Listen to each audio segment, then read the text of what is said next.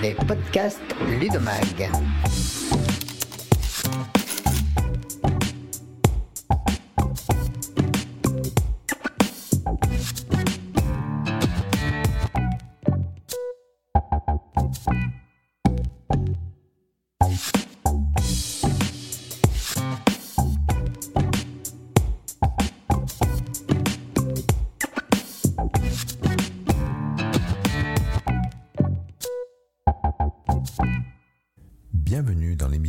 Les podcasts de Ludomag.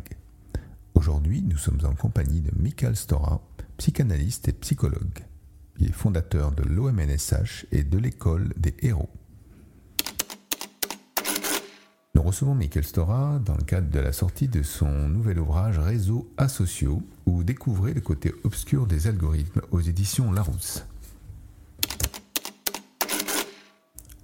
Frustration, enfermement sur soi, obsession de la compétition, fake news, complotisme, et si les réseaux sociaux nous rendaient asociaux? On rappelle que Mike Stora est psychologue et psychanalyste et qui est spécialiste des addictions et du numérique. Il est l'auteur de plusieurs études portant sur la dépendance au numérique et aux réseaux sociaux et a publié chez le même auteur Hyperconnexion. Bonjour Michael. Alors cet ouvrage est un véritable coup de poing contre les algorithmes.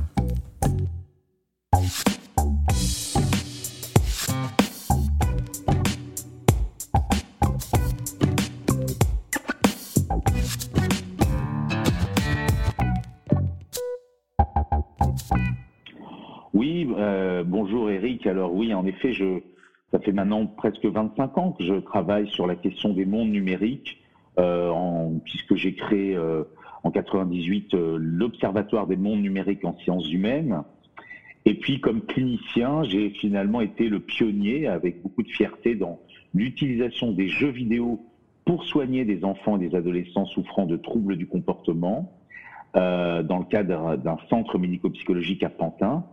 Et puis finalement, j'ai continué euh, toujours à réfléchir et euh, la question de l'addiction est arrivée avec euh, l'avènement euh, du haut débit, euh, en, me cassant entre guillemets les dents sur ce type de problématique que je trouvais passionnante, en ayant écrit sur ce sujet des articles, un livre.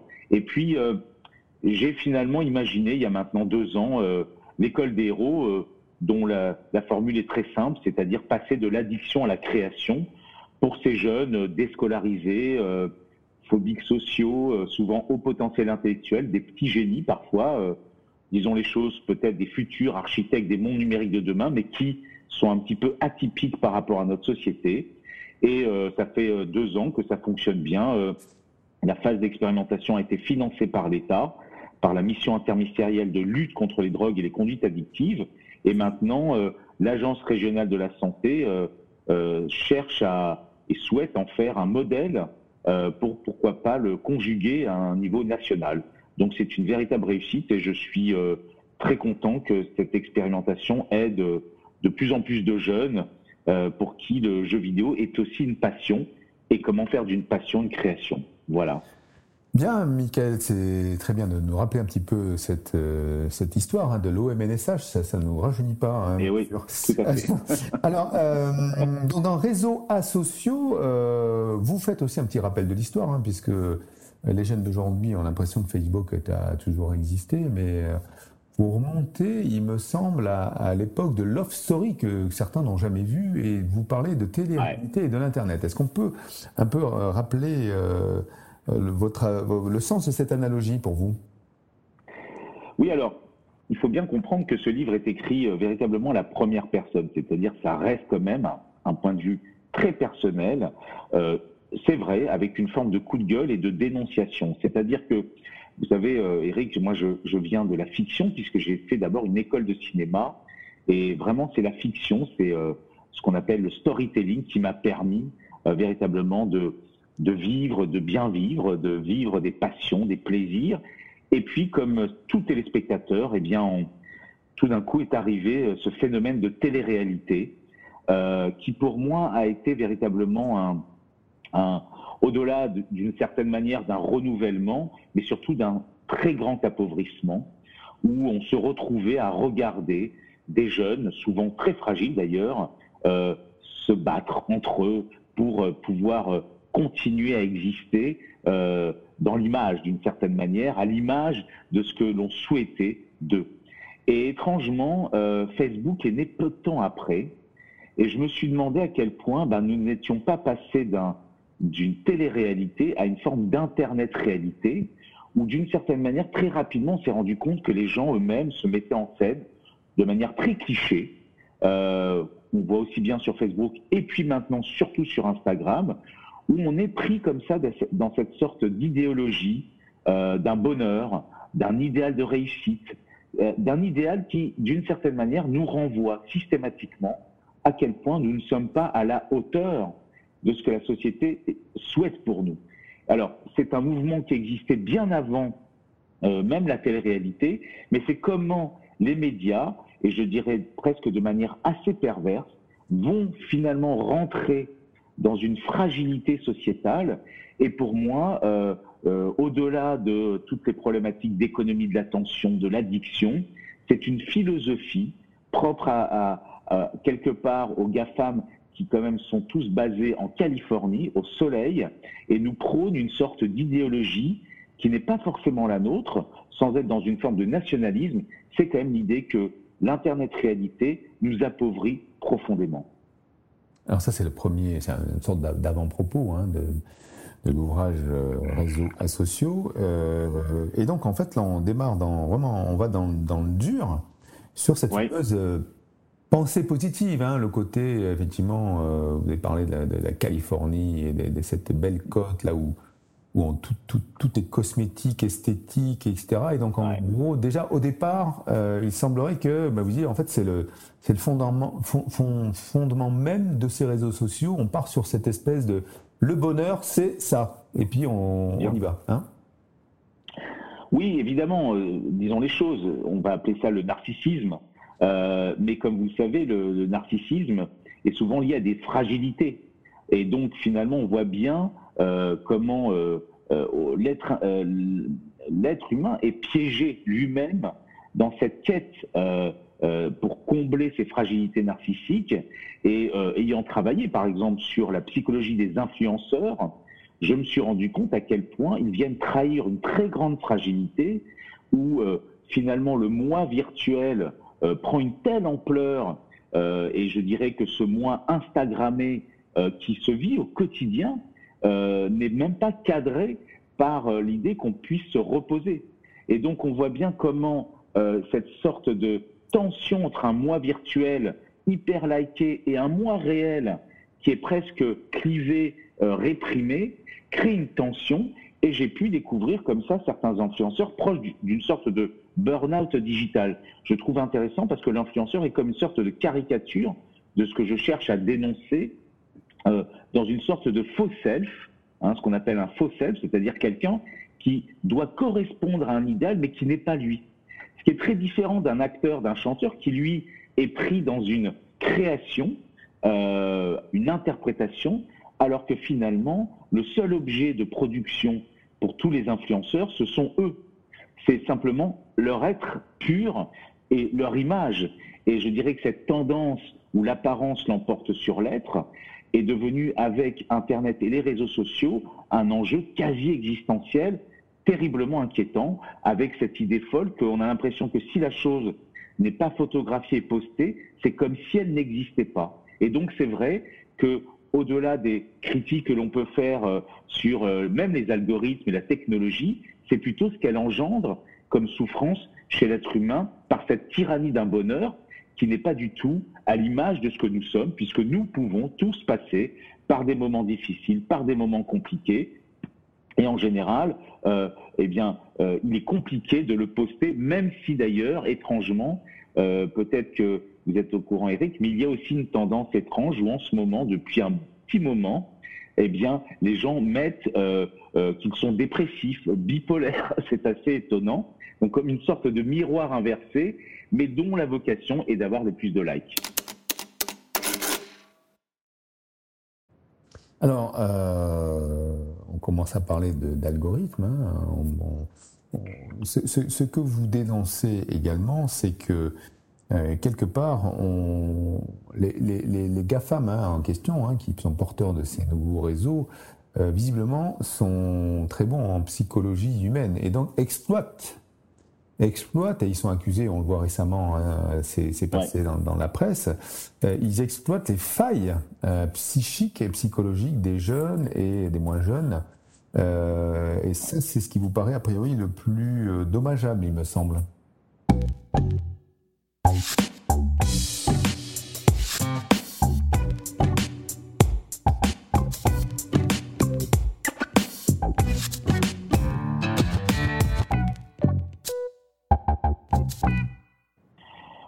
Alors, c'est vrai que je suis en tant que psychologue très spécialisé dans la population adolescente, alors tout en sachant que les adolescents que je reçois vont pas bien, euh, c'est la raison pour laquelle ils vont un psy, mais j'ai pu aussi quand même euh, finalement voir et entendre toute forme d'adolescents qui souvent ne le perçoivent pas d'emblée, mais ils sentent bien qu'il y a quelque chose qui fait que euh, eux-mêmes parfois s'interrogent sur pourquoi est-ce qu'ils scrollent indéfiniment un fil sur Insta ou un film même sur TikTok. Et ce qui est vrai, c'est que c'est une population très fragile de base. L'adolescence est une période de transition, une période de fragilité, et c'est d'autant plus compliqué parce que l'image de soi se construit à l'adolescence, elle se construisait finalement dans les cours de récré, elle se relaie maintenant sur les réseaux sociaux, mais les réseaux sociaux sont implacables sur l'idée qu'il faut aussi correspondre à cette image pour une fille, comme on peut le voir, possédant d'une certaine manière les codes propres aux influenceuses, et pour les garçons de plus en plus aussi pris dans la question de l'apparence euh, avec toutes sortes de clichés. Et ce qui est vrai, c'est qu'il suffit, surtout à l'adolescence, de ne pas être à la hauteur de ces images-là, qui fait que, et des études l'ont montré concrètement, à quel point ça peut concrètement engendrer de la déprime. Peut-être que là où les choses deviennent finalement véritablement euh, dans la réalité caricaturale, c'est que maintenant, ceux qui font le plus appel à la médecine esthétique, ce sont les 18-35, ce qui est quand même très nouveau. Et c'est la raison pour laquelle on a commencé à parler de dysmorphophobie, mais sociétale, comme on a pu voir que les réseaux sociaux ont à un moment engendré une forme d'anorexie sociétale qui est différente d'une vraie anorexie mentale. Donc c'est plutôt comment ces réseaux sociaux, euh, dans leur ADN, dans l'incapacité à pouvoir euh, enlever par exemple le like, qui serait une excellente nouvelle, enlever certains filtres. Il faut savoir qu'Instagram, pour bonne conscience, a, dit qu'ils allaient enlever tout ça, ce qui n'est pas le cas, parce que ça voudrait dire que leur modèle économique ne pourrait plus survivre. Donc je crois que cette dimension d'un ranking, de mettre de l'ordre et, et comme dans une classe, faire que nous serions notés non pas sur ce que l'on dit ou sur ce que l'on crée, mais simplement sur ce que l'on est, est un appauvrissement qui ressemble en effet étrangement à ce qu'on a pu voir avec la télé-réalité et qui continue d'ailleurs. Alors, Michael, euh, au-delà des effets pervers de la tyrannie du bonheur, hein, euh, qui, est proposée par ces, réseaux, euh, et, sans vouloir dévoiler tout le contenu de, votre ouvrage du, Larousse, on, voit que ces, ces, réseaux amènent progressivement aussi à développer de manière euh, ou libérer euh, des discours de haine. Et là, ça, devient un peu plus... Euh, on, sort du narcissisme, où est-ce qu'on y, y, est encore, et, on, vous dit que, bah, en fait, ça permet l'expression des discours de haine, et, et, chez les jeunes, ça devient compliqué.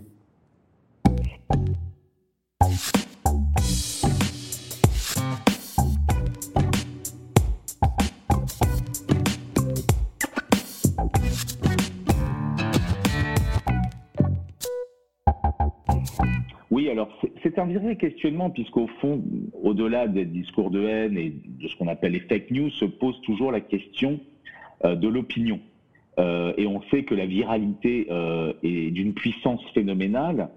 Et comme toujours, en effet, il y a une fragilité chez narcissique chez les gens qui adhèrent en général aux thèses complotistes et autres parce qu'ils ont besoin finalement de trouver quelque part une solution, une, une vérité qui viendraient combler leur propre ambivalence. C'est un peu compliqué, mais souvent on se rend compte que ce n'est pas tout un chacun qui va adhérer. Et donc, euh, là où ça devient encore plus compliqué, pour revenir à la question du fait que le sous-titre, c'est découvrir le côté obscur des algorithmes. Mais d'ailleurs, sachez Eric que je souhaitais sous-titrer fuck algorithme, euh, c'est-à-dire comme un moyen de dire que l'algorithme en lui-même, dans la manière dont il est utilisé, est terriblement inquiétant. On l'a bien vu chez Facebook, puisque ce qu'on appelle les bulles algorithmiques, étant qu'on va vous présenter des personnes qui pensent comme vous. Sauf que si moi je suis complotiste, tendance euh, fasciste ou euh, d'extrême droite, eh bien, je vais petit à petit me confronter à des gens qui vont nourrir cette haine, alors que euh, c'est souvent dans la différence que l'on apprend, c'est dans la différence que l'on peut s'éduquer, et là, c'est vrai que c'est quelque chose de terriblement inquiétant, tout en sachant qu'à l'époque, j'avais rencontré la directrice de l'image publique de Facebook, qui m'avait dit, oui, nous avons fait cette, ce nouveau type d'algorithme pour empêcher les euh, discours haineux. Euh, c'est complètement délirant et c'est vrai que c'est un peu à l'image de la stratégie de Facebook, c'est-à-dire pour bonne conscience euh, et pour le bien, bah, paradoxalement, nous allons engendrer quelque chose de complètement diabolique. Et donc c'est vrai que oui, il serait intéressant à un moment de repenser. Donc c'est vrai, oui, que ce, ce livre, les réseaux asociaux, et à nouveau une forme de décryptage. Et puis là, je me suis autorisé à aller un peu plus loin, c'est-à-dire à dénoncer véritablement.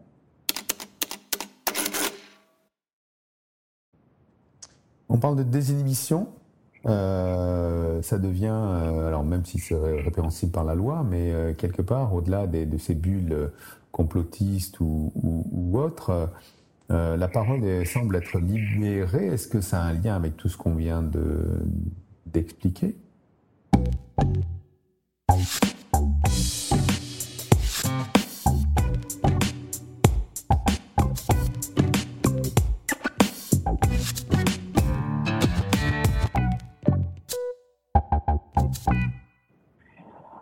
C'est vrai que la question de la désinhibition est quand même très présente.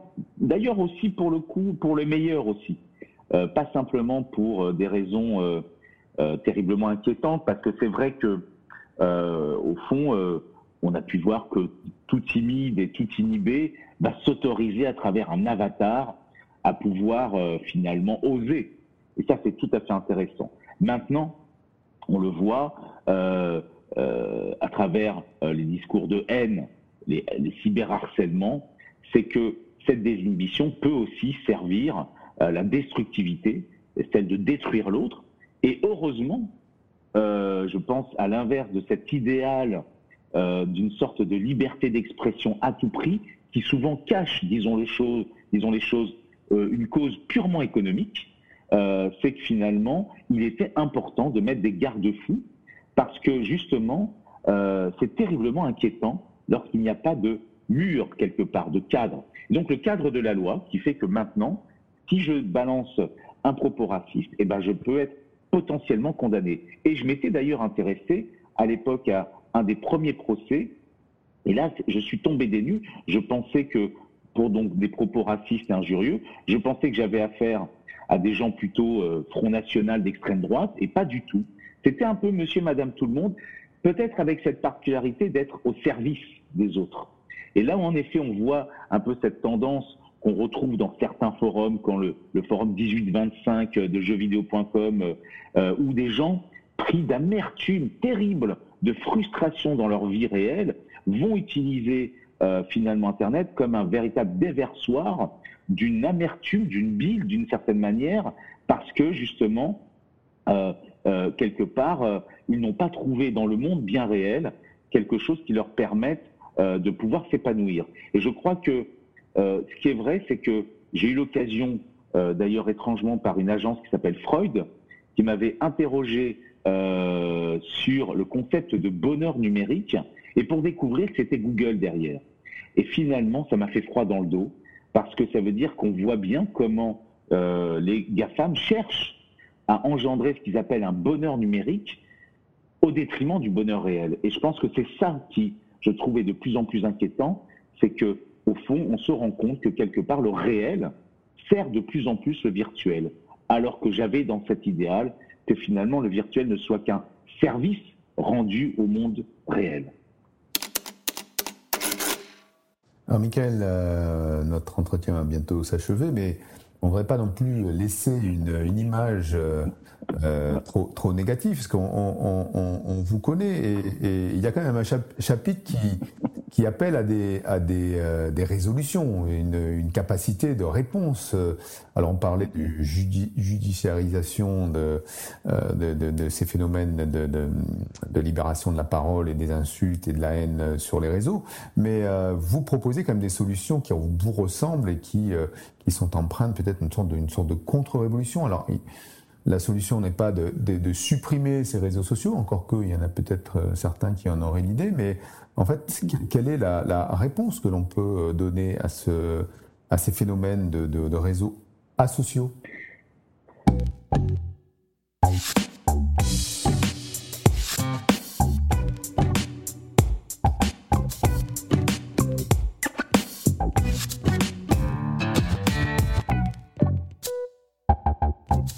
Alors c'est compliqué parce que ce que je tente de montrer comme dans le livre, c'est que plus euh, le monde bien réel va bien, et moins on a besoin d'aller sur les réseaux sociaux. Plus on s'épanouit dans sa vie amoureuse, sociale et professionnelle, moins on a besoin euh, de fréquenter les réseaux sociaux qui vont, quand même, disons les choses, telle une illusion euh, toxique, nous permettre de nous donner l'impression d'aller bien. Alors oui, je donne des formes de solutions, mais très provocatrices, puisque je prône le troll. Je prône le hacker. Je pense que le troll et le hacker sont les derniers combattants euh, de ce type de nouveau type de bonheur virtuel. Et euh, je dirais que je ne parle pas du hater. Hein. Pour moi, le troll est quelqu'un qui, dont la vocation, c'est de remettre en cause un système. Et c'est vrai qu'il arrive, heureusement, quand je vois certains fils euh, sur des réseaux sociaux, qu'on voit un troll qui s'immisce et qui finalement va euh, peut-être comme un psychanalyste, trouver un angle un peu différent pour aborder le même sujet. Et donc, il s'avère que la question du bonheur à tout prix, eh bien justement, on a pu voir aussi comment l'humour, donc euh, entre autres sur le fil sur Instagram des mauvaises mères, euh, a pu permettre de montrer que être mère, par exemple, euh, c'est pas quelque chose de facile, et qu'il faut utiliser parfois le second degré, euh, parfois celui du troll, qui permet d'une certaine manière de prendre du recul et de rire aussi bien euh, des gens qui sont parfois totalement ridicules, mais aussi de nous. Et je crois que, et ça c'est une chose très personnelle, euh, le second degré, l'auto-ironie, est comme un pied de nez à cette sorte de nouveau type de fascisme qui s'appelle le bonheur numérique. Donc vive la résistance active, hein, c'est ce que vous semblez dire. Il faut pas laisser faire, il faut euh, un peu répondre à la manière dont vous venez de le présenter. Ben, on vous remercie, euh, Michael, euh, ben, de cet entretien. On rappelle euh, donc le titre Réseau asociaux et le titre officiel. Hein. on vient de découvrir le, le, titre qui aurait pu être, le sous-titre qui aurait pu être le, le sous-titre du bouquin. Découvrez le côté obscur des algorithmes. Merci beaucoup. Merci Eric, merci beaucoup.